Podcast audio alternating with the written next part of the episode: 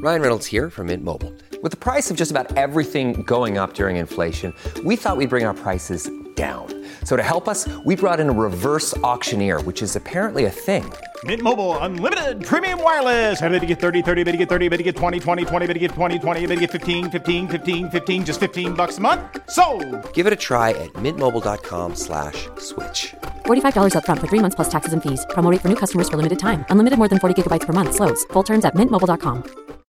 This episode of No Place Like Home is being brought to you by the Sierra Club, which encourages you to get out there and explore, enjoy, and protect the planet. Join our over 3 million members and supporters working to power this nation with 100% clean energy at sierraclub.org. And this very special episode is also sponsored by our friends at the Wilderness Society. Since they got started in 1935, the Wilderness Society has been at the forefront of nearly every major public lands victory in the United States. Before we start this episode, we have a very exciting announcement. We're now on Instagram. Follow our podcast adventures there at No Place Like Home Podcast. Now, on to the show.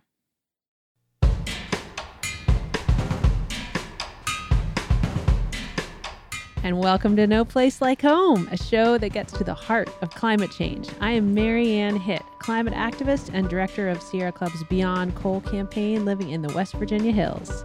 I'm Anna Jane Joyner, a climate activist living on the Gulf Coast of Alabama.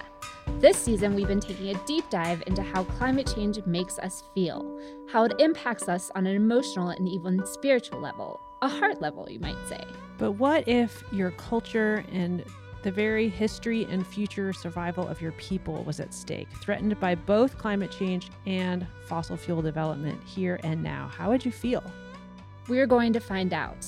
We can't wait to introduce you to our amazing guest today, Bernadette Demientieff. She is a member of the Gwich'in people and lives in Alaska, above the Arctic Circle. She is fighting to protect her sacred lands and their whole identity from climate change and also a newly revived effort to drill in the Arctic National Wildlife Refuge. Drilling in the Arctic Refuge is a very big deal with a very long history, and I can't wait to hear Bernadette's story. But first, let's set the stage a little, share the latest news, and give you a glimpse of why this is such a personal fight for us.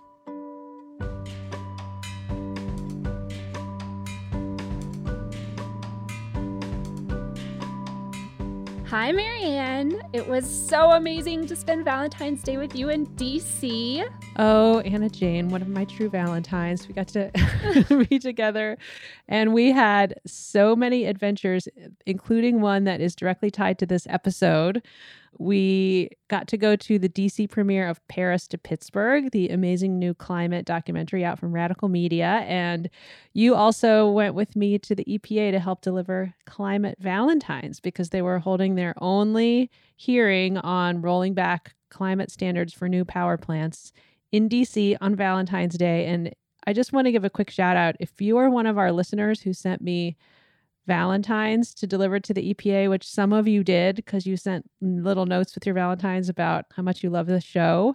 Thank you. I cannot even tell you how magical it was to sit in the Sierra Club office, open up those Valentines one by one, so beautifully handcrafted with pictures and messages. And I so proudly marched into the EPA, spread them all across the desk in front of me when I was delivering my testimony. And I made sure that they knew uh, how much you all cared about this issue and uh, and I really did try to bring your voices into the room. And so just thank you so much. I can't tell you how much that warmed my heart um, to have you all there with me in spirit. And Anna Jane was there too in real life. Yes, and it was such a beautiful scene. It was I can't think of a better way to spend Valentine's Day than with all of you and with Mary Anne and sharing sharing our love for the earth and all the amazing people here. Um, it was it was so special. I'll never forget it. So Anna Jane, uh, obviously, one more thing we did together, which is tied into this episode, is testifying at the public hearing about drilling in the Arctic Refuge, which is very special to both of us and uh, has a long history, and that also ties in. It ties into our interview here today, but the uh, Bureau of Land Management had a hearing, and you and I both had the honor of testifying along with lots of people from the Gwich'in Nation in opposition to Arctic drilling. it was such a flashback to be there, but also just so inspiring and such an honor. This is an issue that, you know, both of us have been following for a long time that's deeply personal to us. But I know a lot of our, you know, con- for kind of the last 10 years or so, hasn't been on a lot of people's radars because we were essentially winning the fight to not drill in the Arctic National Wildlife Refuge. So, for mm, you know millennials and younger folks and people who might not be familiar with what's going on, can you give us kind of a little tour through history, a little background? Well, I would be happy to. This has been one of the landmark struggles of the environmental movement for decades. And the Arctic Refuge is this vast, very beautiful, very fragile area that is home to all kinds of incredible wildlife and incredible diversity, also home to the Gwich'in people who depend on the porcupine caribou herd and have depended on them for thousands of years. And the oil companies have always had their sights set on this very narrow strip of land called the coastal plain, which is also where the porcupine caribou go to have their calves every year. And so environmental groups and the Gwich'in have been fighting back these oil companies for decades. Uh, at one point, the government during the Clinton years was actually shut down over the threat of Arctic drilling. And during the Obama years, that threat had eased because the uh, the Obama administration uh, had no intention of going into the Arctic refuge, but unfortunately, that threat is back with a vengeance, and that's why we were all in D.C. So, what's happening now? Tell us, like, why is this back? Well, as we know, the Trump administration has never met a fossil fuel that they didn't like. And so they have fast tracked a process for drilling for oil in the Arctic Refuge, again, this is um, has been on the wish list of the oil industry for decades, and so it is opening this up as a process that should have taken several years and involved all kinds of public comment and a detailed and environmental review. And it's really criminal, frankly, what they have done. But they have put together a very shoddy environmental impact statement. They have fast tracked it, and that is what we were there to comment on in DC. And you can also comment on it. Um, the Bureau of Land Management, who's the agency who's overseeing this really horrible process, um, is seeking public comments on drilling in the Arctic National Wildlife Refuge by March 13th. So we can put a link on the show notes that tells you how to do it. It's super easy, super fast, and it really is a small thing that we can all do that makes a really big difference. Um, and the other thing that's going on is there is a piece of legislation um, that would protect the Arctic in Congress right now, and that's going to be a much longer fight. There will will be needing folks to speak out and and support this piece of legislation for the foreseeable future. So whether or not you're listening before March 13th or after, that's something you can definitely help us with, and we'll put that information in the show notes too. And we're so grateful. Um, it, it's really important that all of us raise our voices on this issue that's really special to us. So, Anna Jane, one of the things that was most special to me about being at the Arctic Refuge hearing was that we both in our testimony talked about our mentor, Lenny Kohm. And Lenny Kohm is someone who I met in the Arctic Refuge, actually. He originally visited there as a photojournalist. And when he witnessed the threats to this incredible place and to the Gwich'in, he realized he could no longer be impartial as a journalist and he needed to put down his impartiality and become an activist. And he went on to travel the country and with a slideshow and often with a, a Gwich'in partner at his side, talked to over 20,000 people about the Arctic refuge and enlisted thousands and thousands of people in the effort to protect it. And, you know, if, if he knew that we were having this struggle again today, I know he would be uh, very grateful to every single person who's standing up and, and raising their voices. Yeah, it was so special to be there with you and just feel Lenny's spirit um, in the room. You know, he, he, was one of the first people who really made me believe that I could be a great activist, that I was a great activist, and taught me kind of the the basics of organizing. And I've always been so grateful to him for inspiring me and believing in me. I honestly don't know if I would be here doing this were it not for his mentorship. And one of the things that he that he taught all of us was um, this beautiful, we called it a Lennyism, kind of a, a life mantra. He had a bunch of them, but one was always to just show up and do it in a good way. And where he got that the the legend is was it was talking to um, a group of Gwich'in elders and he was trying to kind of get them to give him some strategic advice you know some savvy campaigning mentorship. And and the Gwich'in elders just said you know continued kind of saying over and over again no like you just show up and you just do it in a good way and that has really stuck with me as an activist that it's not about all the fancy lingo or knowing, you know, all the logistics and, and kind of wonkiness. It's really just showing up for these people and places that we care about and doing it in a good way. And, and that's something I have to thank Lenny for teaching me and, and the Gwich'in for teaching him and there's this like beautiful clip that I think captures a lot of Lenny's heart really well. And I'm excited to share it with you. People often ask me, how do you think you're going to win? You have to understand the depth of your commitment.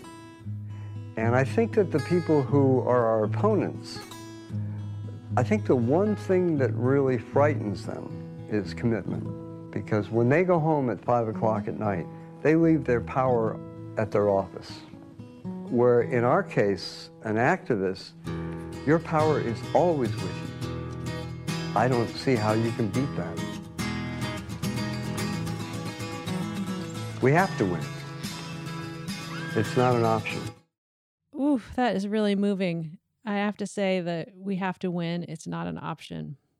That's really how I feel about climate change. That's that is this core drive that I got from Lenny that I carry with me to this day is it's both the power of individual action and how much we frankly underestimate our own power and and what can come when we unleash it. Uh, but also that when it's something like protecting the Arctic refuge, when it's something like turning the corner on climate change, losing isn't an option. Um, and I carry that with me to this day from Lenny. Thank you so much for sharing that.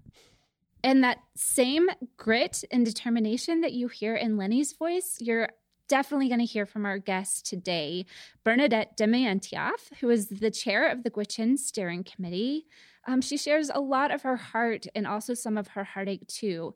And she definitely gets real with us on all the climate feels when you're on the front lines of these issues. I am so honored and so excited to hear her story. But first, let's hear from one of our incredible listeners about how they are coping with climate change.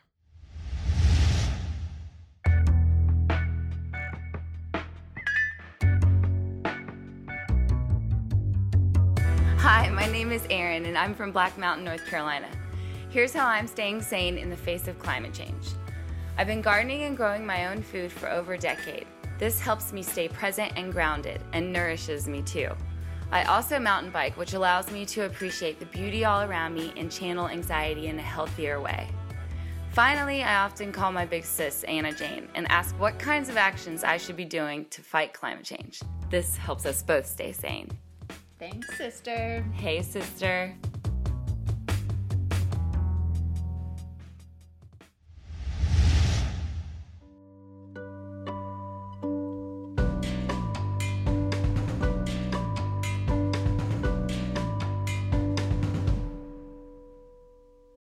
Look, Bumble knows you're exhausted by dating.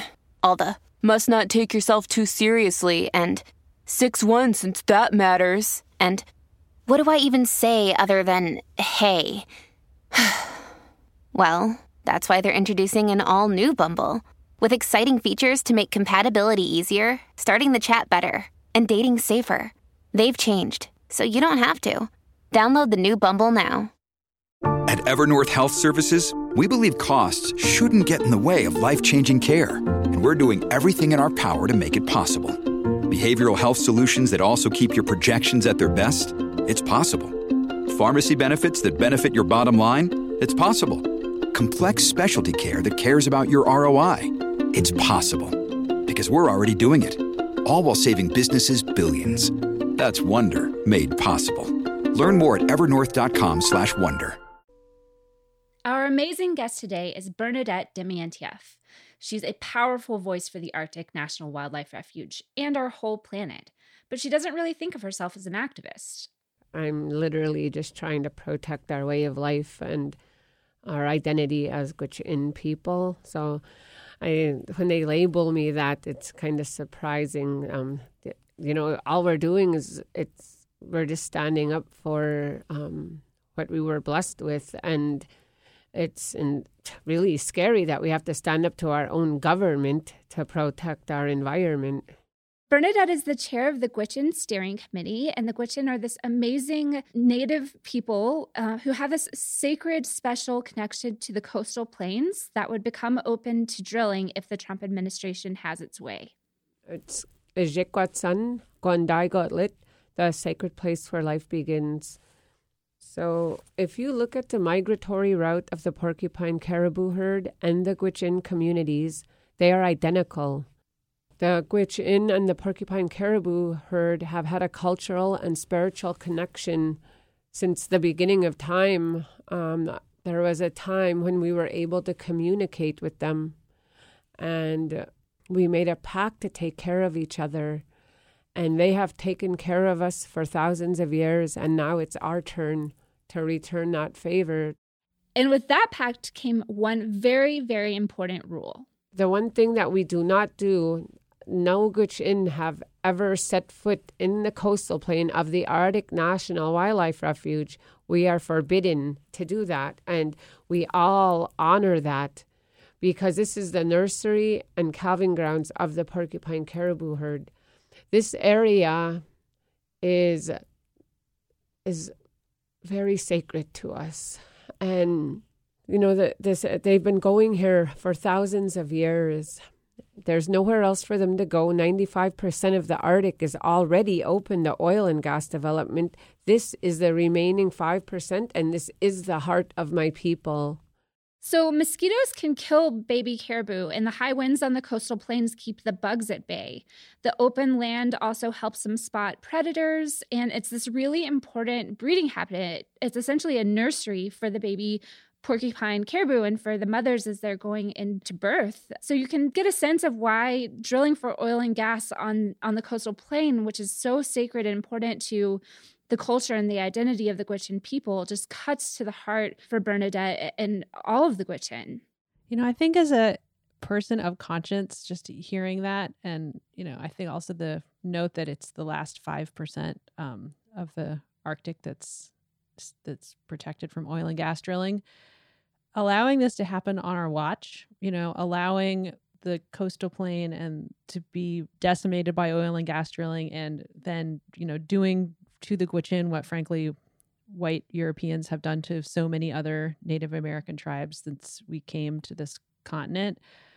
Um, it's just so so deeply frustrating and infuriating and sad. And um, again, I'm just reminded why Lenny was so passionate about this issue.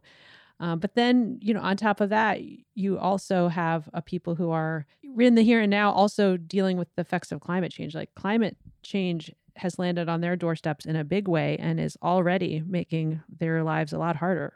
Yeah, it really hits me hard when I think about the combination of not only are you know are they being impacted by climate change i mean arguably worse than anyone in the world in, in the sense that the arctic is warming faster than anywhere else on the earth and alaska is, the fastest warming place in the arctic. You know they're already seeing giant swings in temperatures loss of ice you know impacts on their fisheries and then direct impacts on communities like bernadette's who live in the arctic circle. These are people who depend on the ice for for fishing and food and, and really their whole life and they rely on the caribou for food and pretty much everything else. Well, in the last two years, we've had like 17 people fall through the ice. There's 33 coastal communities that are falling into the ocean. Our channels are changing on the rivers, so we're not able to, you know, like things are really changing. We have ticks. Honestly, I never knew what ticks were until last April and our animals you know the caribou can adapt better to cold than they can to warm weather. And so they are also dealing with that. Our fish are the waters are warming and our fish are um, you know they need cold water. And there's just a lot happening. We're not getting as much snow. We come from very strong people but we still need a healthy ecosystem, just like everybody else, to survive. And so we're very concerned. So, Bernadette told me that Gwich'in villages developed along the migratory route of the caribou. And now that that route is changing thanks to climate change, her people have to like travel further and further to hunt, which is becoming more and more dangerous. The place where I'm from, Fort Yukon, they have to travel almost all the way up close to the border. And that is dangerous. It, when we have to travel that long distance, people don't realize that the um, everything is changing at twice the rate in Alaska. And so is our rivers, our animals, everything is changing. So um, things are unpredictable. Before, um, I just heard stories yesterday from some of our hunters that they would go to the borderline and, you know, they would wait a couple days and the caribou would come through. And it's not like that anymore. They're, they're just not coming sometimes. And we have to travel further. It's just getting very worrisome for us.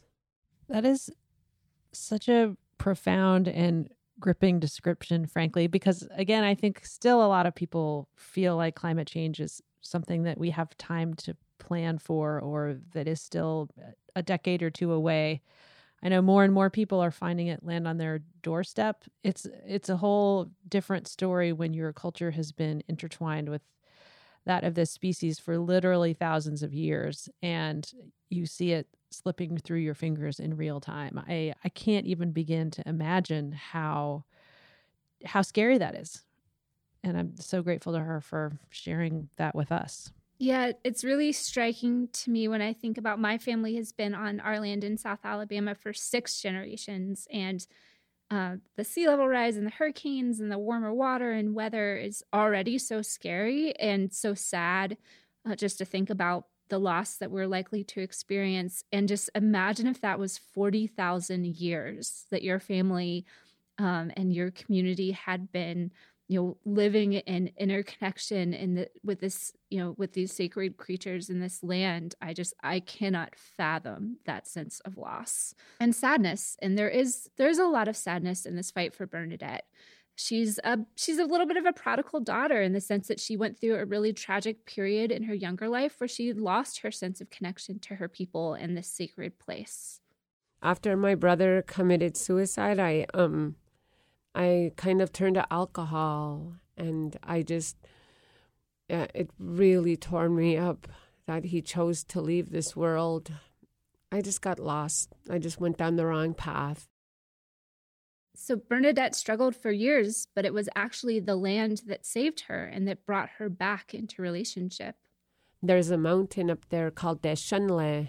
You know, when I went up there, I don't know what came over me, but I was just so overwhelmed and I was like an eye opening for me. I just look I could close my eyes right now and just look out and I can see all the mountains, the lakes, everything. It's just so beautiful and I just understood why my ancestors returned every year. And right there I asked creator for forgiveness for being disconnected so long.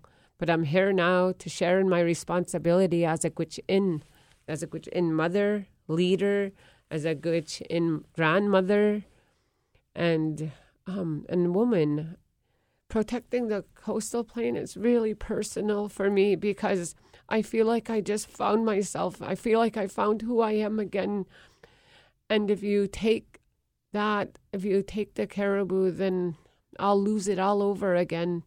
And my people, the ones that are struggling spiritually, will not be able to find themselves again either. I have never felt more healthy mentally and spiritually since I was a little kid than I do now, just standing right alongside the porcupine caribou herd. Wow, that is an incredibly beautiful moment to think about how she, you know, kind of came back home just in time to join this fight for survival of her people. And I can't help but wonder and think about the emotional toll that then must be taking on her. I mean, you and I and all of our listeners know that staring in the face of this problem and working on it year after year is heavy and it can get hard and that's without, you know, the fate of our people hanging in the balance. So Uh, did you all talk about how she's grappling with that? Oh, yes. I'm tired. I'm very tired. I get anxiety more times than I wish I. I wish I never even heard of that, but we. I have to do what I have to do. I don't. I don't. There. I don't have a choice at this time. Everything that I know now. How can I stay quiet? I'm scared. I don't know, like, how am I going to do this? I feel sometimes, but just going home, going to Fort Yukon yesterday, just gave me a re- renewed, found strength that I never thought I'd have. Everybody is willing to help, everybody is willing to step up. I mean, you know, I see, I work with the Gwich'in Nation, and I see everybody just, they're scared, they're angry, they're frustrated, they're worried and but nobody's willing to give up and that is what that is what keeps me going knowing that i have 8000 people that are standing alongside me. And for that i can never give up. She also shared with me um, that it, her faith has really helped her to to grapple with these issues and find strength. Something that i do personally is every morning that I wake up, even before I set foot on the floor, um, I thank Creator. I think I thank Him for opening my eyes, and I just pray for strength. I've never thought I'd be ever dealing with the, a fight like this in my life. It's a it's a spiritual battle as well and I just, you know, it's um, every time I feel like giving up, I think of my grandchildren. And I don't want them to be struggling to survive one day because I failed, because I failed to use my voice for them. Giving up is not an option you know, I will I will stand and fight until that first oil rig goes into the coastal plain and I'll keep fighting afterwards. Giving up is not an option. That reminds me of our friend Lenny and the the words that we started with at the top of the show that we have to win. carrying that spirit forward is just uh, it's helping it's helping me to hear it again and it just also makes me feel very grateful for Bernadette and and all of the incredible leadership that she is providing at such an important time. So, um, where does she where does she go from here now that we're in the thick of this very real threat to the Arctic? She's exhausted, but she is fighting every day. She's just recently traveled to DC to meet with legislators and to, you know, to submit public comment and she brought a lot of her fellow Gwich'in with her. She's talking with banks in New York about investments in oil companies. She's going to public meeting after public meeting. It's a lot and and and she's amazing, but she's also I think many people especially people who are mothers it's a struggle because she's a mother and she's also a grandmother and she's gone a lot. So she's uh, I think, like many of us, trying to figure out that balance between fighting the good fight and also being present and there for her family. Ooh, you know, that eh, very much hits home for me. I think when I think about what makes this work hard, you know, I think about three things. I think about, again, just sort of the existential distress that it causes, the grind of the organizational politics and the infighting that can happen in our movement. And the third part of this that makes it hard is not being with your family. You know, I have an eight year old and and I've missed a lot of things that I didn't want to miss. And I can't tell you how, I mean, she will tell me that I love my job more than her. and, uh, you know, I think she partly does it when she's frustrated, but it hurts, you know, it hurts. And I, I just, I keep coming back to the fact that, you know, we have this window of time where we're, we are in the middle of the most perhaps most important decade in human history where we still have a chance to turn this around this climate crisis around save places like the arctic refuge move to a place where we don't need the you know we don't need that oil in the first place but where you, economically it just no longer makes sense to go drill there. Like all all this is it's still possible and um i want to make my daughter proud. Yeah. you know, i want to I want to make her proud and I want her to look back and say, in that time that mattered most, um, my mom stood up and she did everything that she could. And I am sure Bernadette's kids and grandkids are going to think the same of her. Oh, I mean, you guys just absolutely inspire me so much. I mean, this work is exhausting for me and I don't even have kids. I have dogs. So I just can't imagine um both the responsibility of fighting for your literal children, also the the ta- how taxing it must be to have to spend time away from them. So I'm I'm so grateful to both you and to Bernadette for all of your amazing work. I'm 100% sure that you guys are going to make do make your families very proud and I'm just honored to be alive here in this moment fighting for the Arctic and fighting with for our planet with both of you. Well, and we are in this together and I think that that is um, something else we can learn from Bernadette. I love that image of the 8,000 people standing beside her that none of us can do this alone, and we're not in this alone. And I'm certainly glad to be in this uh, with you and all of our listeners. Yay! Well, thanks for sharing such a great conversation, Anna Jane. And thank you, Lenny, for smiling down on us and carrying us all this way. This one was for you, Lenny. for you!